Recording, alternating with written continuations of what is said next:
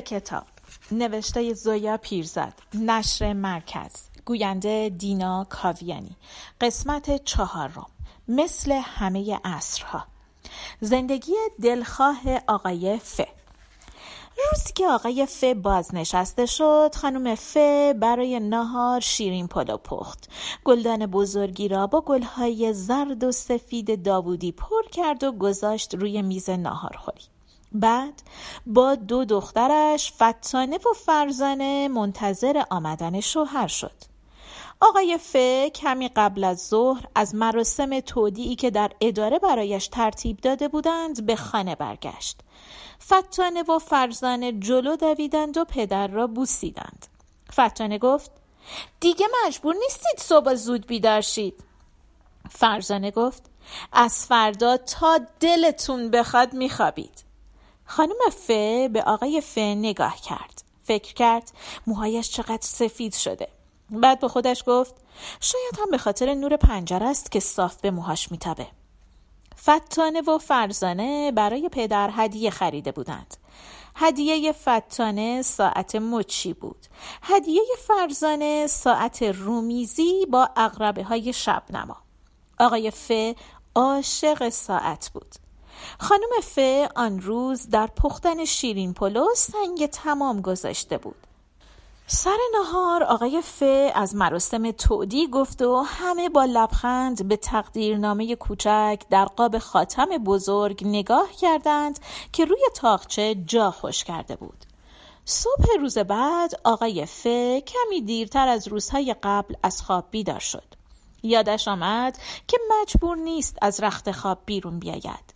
زیر ملافه جا به جا شد و با پا دنبال خونکی های تشک گشت از آشپزخانه که طبقه پایین بود صدای شیر آب و به هم خوردن ظرف می آمد. آقای ف با خودش گفت از امروز کارهایی را که دوست دارم می کنم و به کارهایی که دوست داشت فکر کرد. باغچه رو رو به راه می کنم. فکر باغچه آقای ف را از رخت خواب بیرون کشید. پرده کلوفت را کنار زد و پنجره را باز کرد. باغچه زیاد بزرگ نبود. چمن مربعی بود با درخت توتی در طرف راست. آقای ف فکر کرد دور تا دور گل میکارم. بنفشه و شب بود چند تا نهال گل سرخم می‌خرم با به ژاپنی. باغچه یک دست سبز را با بنفشه ها و شبوها و گل سرخ و به ژاپنی مجسم کرد. قشنگ می‌شد. به زنش فکر کرد. روزها که از پنجره آشپزخونه به باغچه نگاه کنه لذت می‌بره. به ساعت روی پاتختی نگاه کرد. نه و نیم بود. فکر کرد حالا بچه های اداره دارن چایی می‌خورن. یاد اتاق کوچکش در اداره افتاد. اگر چشمهایش را میبست می‌توانست اتاق را با کوچکترین جزئیات در نظر مجسم کند. روی یکی از دیوارها چند بخشنامه پونس شده بود و کمی آن طرفتر پستر منظری با رنگهای خیلی تند. درختها خیلی سبز و آسمان خیلی آبی. حتی سفیدی ابرها زیادی سفید بود. چند جای کفپوش خاکستری کنده شده بود.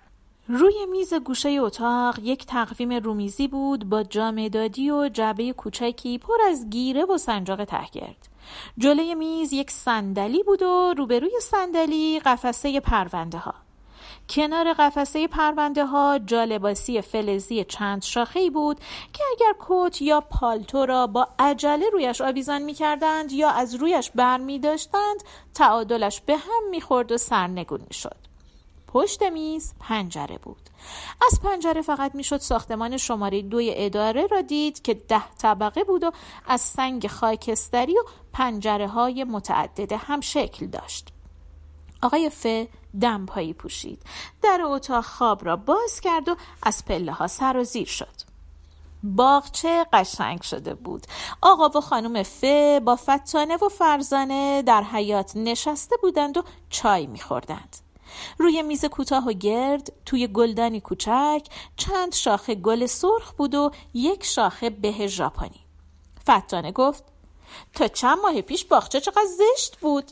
فرزانه گفت تا چند ماه پیش باغچه هیچ قشنگ نبود.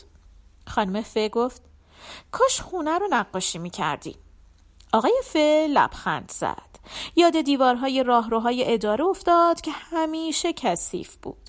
راهروهای خاکستری دراز که کارمندها هر روز پرونده زیر بغل در آنها می‌رفتند و میآمدند. از حال هم میپرسیدند و با هم شوخی می‌کردند.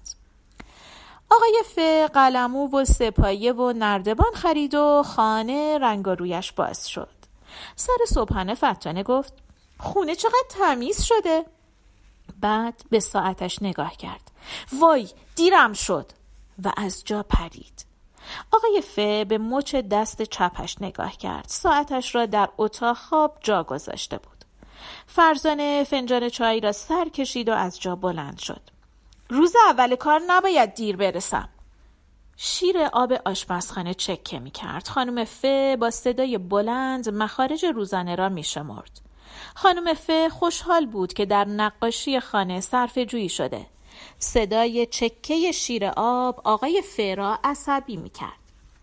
چند روز بعد آقای ف شیر آب آشپزخانه را درست کرد. ایستاد و راضی و خوشحال به دور و بر نگاه کرد.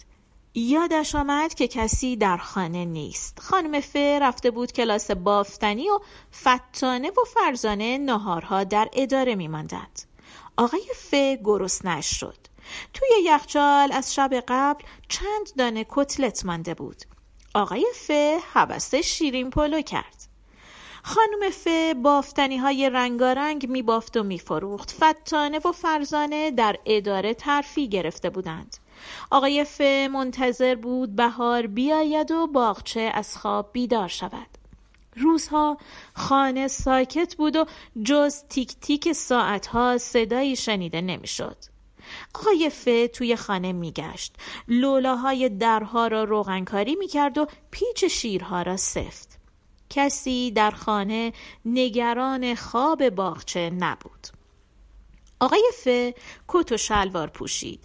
کمر شلوار کمی گشاد شده بود. سگک کمربند را دو سوراخ عقبتر برد.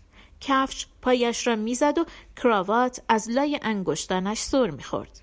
از خانه که بیرون رفت با خودش گفت بچه های اداره حتما از دیدنم خوشحال میشن. از راهروهای اداره که میگذشت به همه لبخند زد. کارمندها پرونده زیر بغل می آمدند و می رفتند و با هم شوخی می کردند. دیوارها هنوز خاکستری بودند. به اتاق سابق خودش که رسید دستش را برای باز کردن در دراز کرد. بعد یادش آمد که باید در بزند. در زد. کسی گفت بفرمایید. آقای ف وارد شد. پشت میز فلزی که رویش جامدادی تقویم و جعبه پر از گیره بود آقای ف روی پرونده سر خم کرده بود و چیزهایی یادداشت می‌کرد.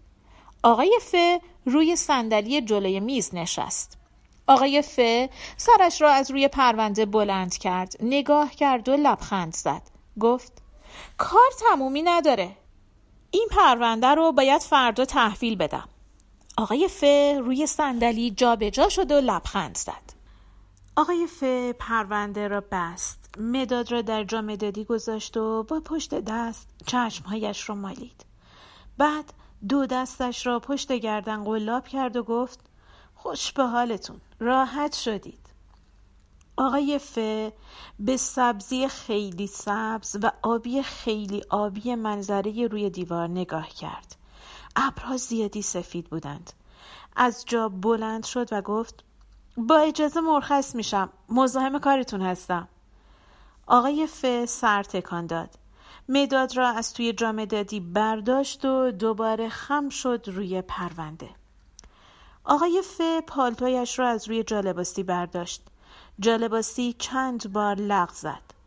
آقای ف نگهش داشت که نیفتد. از اتاق بیرون آمد. از راهروهای خاکستری گذشت و از ساختمان خارج شد. خیابان شلوغ بود. آقای ف چند بار ایستاد و فکر کرد از کدام طرف باید برود. خانه ساکت بود. فتانه و فرزانه هنوز نیامده بودند. خانم ف بافتنی می بافت و شیر آب آشپزخانه باز چکه می کرد گلهای وسط آن رو تختی. روشنک شش ساله بود که بافتن یاد گرفت. یک روز مادر بزرگ که سالها بود رو تختی بزرگ و رنگارنگی می بافت گفت دختر جان عوض شیطنت و بازیگوشی بشین و از این گلها بباف. گلها رو به هم میچسبونیم و رو تختی زودتر تموم میشه. روشنک سنگ های یقل دوقل را به گوشه انداخت کنار مادر بزرگ نشست و شروع به گل بافتن کرد. گل های سفید، قرمز، آبی، زرد، صورتی. اوایل گلهایش کج و معوج و زشت بودند اما مادر بزرگ می گفت عیب نداره اینا رو میندازیم پایین رو تختی که معلوم نشه. مدرسه که رفت نوشتن آ و ب برایش کاری نداشت. آ نخ صافی بود که از توی دانه بافتنی بیرون می آورد و به نخی که می کشید تا به دانه بعدی بچسباند. نوشتن قوس های ه و خ و ج و چه از درست کردن گلبرگ های گل های روتختی آسان تر بود. روشنک آن سال شاگرد اول شد و سال بعد هم و سالهای بعد هم. حالا گلهایی که می بافت زیبا و یک دست بود. اما مادر بزرگ می گفت هنوز به کار وسط رو تختی نمیان. برای وسط رو تختی باید قشنگترین گلها رو ببافیم. و خودش گلهایی می بافت چنان زیبا که روشنک مات می ماند. نوه و مادر بزرگ می بافتند و حرف می زدند. بیشتر مادر بزرگ بود که می گفت و روشنک گوش می کرد. پیرزن با موهای یک دست سپید و بلند و تنک که با دو شانه چوبی بالای سرش جمع می شد با چارقدی که زمستانها پشمی بود و تابستانها از ململ با هیکل لاغر تکیده به گذشته ها سفر می کرد و دخترک را هم با خود می برد. به خانه پدری مادر بزرگ می رفتند که حیات بزرگ سنگ فرشی داشت با اتاقهای زیاد دور تا دورش. درخت چنار پیری کنار حوز وسط حیات بود که مادر بزرگ می گفت مادر بزرگش آن را کاشته. مادر بزرگ توی خانه میچرخید با اهل خانه خوش و بش می‌کرد. چیزهایی به روشنک نشان می‌داد و از ماجراهای آدمهای خانه می‌گفت و روشنک مادر بزرگ را آنطور که آن وقتها بود می‌دید. جوان کمرو زیبا و خوش آمدگوی حوادث. و رو تختی. بزرگ و بزرگتر می شد و نوه و مادر بزرگ از هم نمی پرسیدند رو تختی چه اندازه باید باشد. روشنک سال آخر دبیرستان را تمام کرده بود که مادر بزرگ مرد. قبل از مردن پرتغال خواست. تابستان بود و پرتغال پیدا نمی‌شد.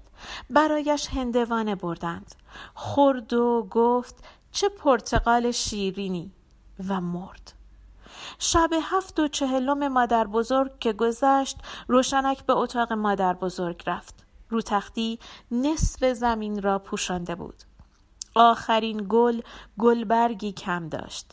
روشنک گل را تمام کرد و شروع کرد به بافتن گلی دیگر.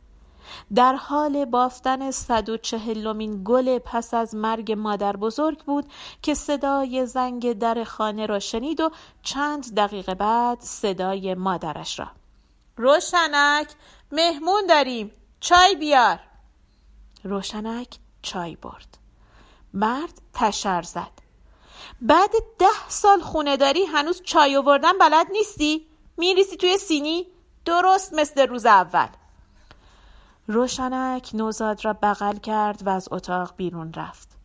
نگاه های ترسان دو دختر بچه از روی دفترچه های مشق بدرقش کردند.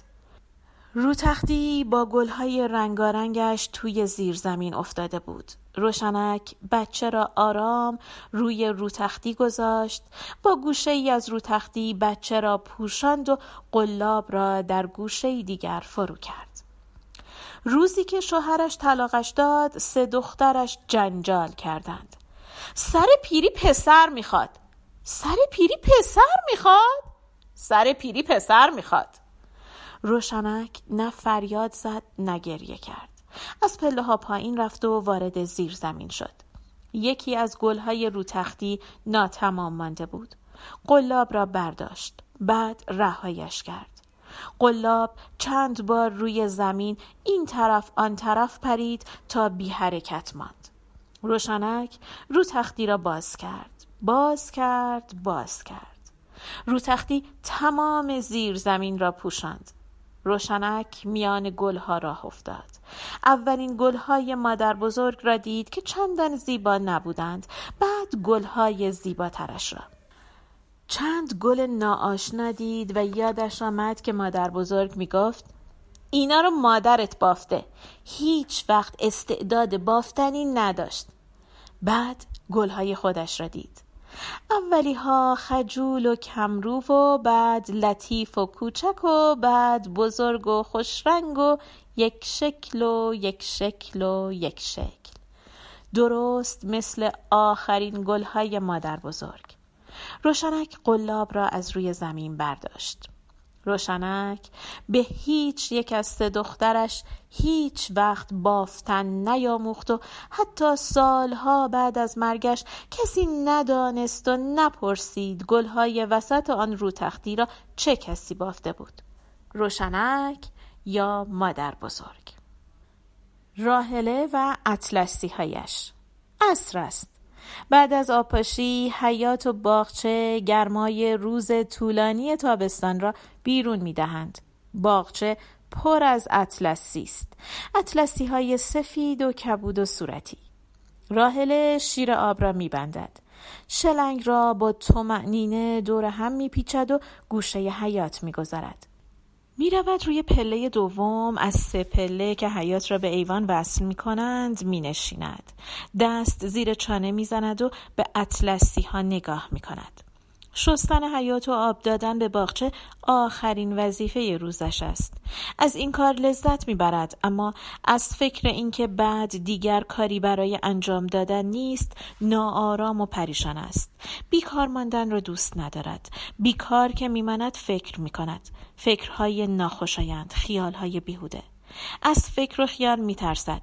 به باغچه نگاه می‌کند و با خودش می‌گوید زیر زمین و مرتب می‌کنم. چیزای اضافه به درد نخور می‌ذارم کنار. فردا میدم به محرم. محرم رفتگر محله است و راهله می‌داند که در زیر زمین هیچ چیز اضافی پیدا نمی کند می‌داند که یکی دو ساعت آنجا میپلکد و فقط دستهایش را با پاک کردن گرد و خاک روی اشیا کثیف می کند می‌داند. اما گذراندن یکی دو ساعت هم غنیمت است. از لای در نیمه باز حیات به کوچه نگاه می کند. کسی می آید؟ کوچه خلوت است. اصرها وقت آب دادن به باغچه همیشه در حیات را نیمه باز می گوید توی حیات که هستم صدای زنگ در رو نمیشنوم. صدای زنگ فقط توی اتاق می پیچد و اصرها وقت آب دادن به باغچه تمام حواس راهله به در حیات است. کسی میآید؟ کاش کسی بیاید. الهه یا حامد؟ خانه الهه دور است آن طرف شهر. هر سه شنبه در میان که راهله به دیدن الهه می رود درست یک ساعت و نیم طول می کشد تا به خانه دخترش برسد و سه شنبه بعد که الهه و شوهرش به دیدنش می آیند مدام از دوری راه می نلند. الهه می گوید مادر خونه ای به این بزرگی می‌خوای چه کنی؟ بفروش بیا نزدیک ما آپارتمان بخر. هم ما رو راحت کن هم خودتو دامادش می‌گوید خانوم خونه به این بزرگی رسیدگی می‌خواد. خسته میشید. راهله به دختر و دامادش نگاه می‌کند. به اطلسی های باغچه نگاه می‌کند و می‌گوید امروز براتون فسنجون درست کردم. دوست دارید؟ حامد و زنش را تقریبا ماهی یک بار می بیند.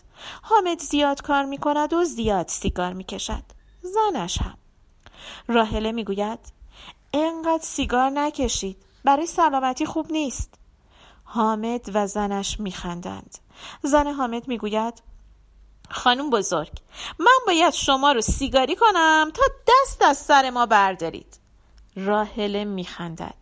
زن حامد را دوست دارد اما نمی‌داند چرا بعضی وقتها از او میترسد زن حامد کوچک اندام است و لاغر با چشمهای سیاه خیلی درشت نقاشی هایی می کشد که راهله هیچ از آنها سر در نمی آورد. مثل تابلویی که روزی به راهله نشان داد و گفت خانم بزرگ می‌دونید این چیه؟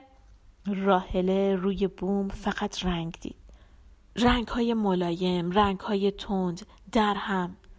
چیزی نفهمید و سر تکان داد که نمی‌فهمد. زن حامد خندید. اطلسی های باغچه شماست. راهله گفت هیچ شبیه اطلسی های باغچه نیست. زن حامد گفت من اطلسی های شما رو اینطور می‌بینم. راهله گفت چرا بچه دار نمیشید؟ زن حامد گفت انسانی رو به این دنیای مخشوش آوردن جنایت نیست؟ راهله پلکایش را چند بار به هم زد مخشوش یعنی چی؟ حامد و زنش خندیدند راهله گفت براتون سبزی پلو ماهی درست کردم دوست دارید؟ راهله به اطلسی ها نگاه می کند هوا تاریک است بلند می شود می رود طرف در حیات در را می بندد و بر می گردد دمپایی های لاستیکی روی موزاییک های کف حیات صدای گنگ و خفه دارند.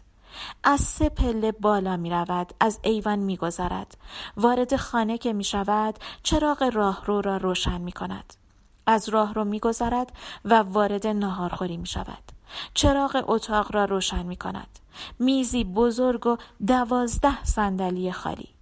به آشپزخانه می رود و چراغ را روشن می کند روی اجاق هیچ چیز نیست. در اتاق پذیرایی چلچراغ ده شاخه نوری گرد گرفته دارد. به راه رو برمیگردد و از پله ها بالا می رود چراغ راهروی طبقه بالا را روشن می کند در اتاقی را باز می کند اتاق حامد آن وقتها که اینجا زندگی می کرد بیرون می آید به اتاق دوم می رود اتاق الهه آن وقتها که ازدواج نکرده بود. بیرون می آید چراغ اتاق سوم را روشن می کند وسط اتاق تخت خواب بزرگ دو نفره ای هست و بالای تخت خواب عکس بزرگ سیاه سفیدی در قاب چوبی به دیوار. عروس و دامادی با لباس های سیاه و سفید. خیلی باید دقت کرد تا متوجه تشابه عروس با راهله شد.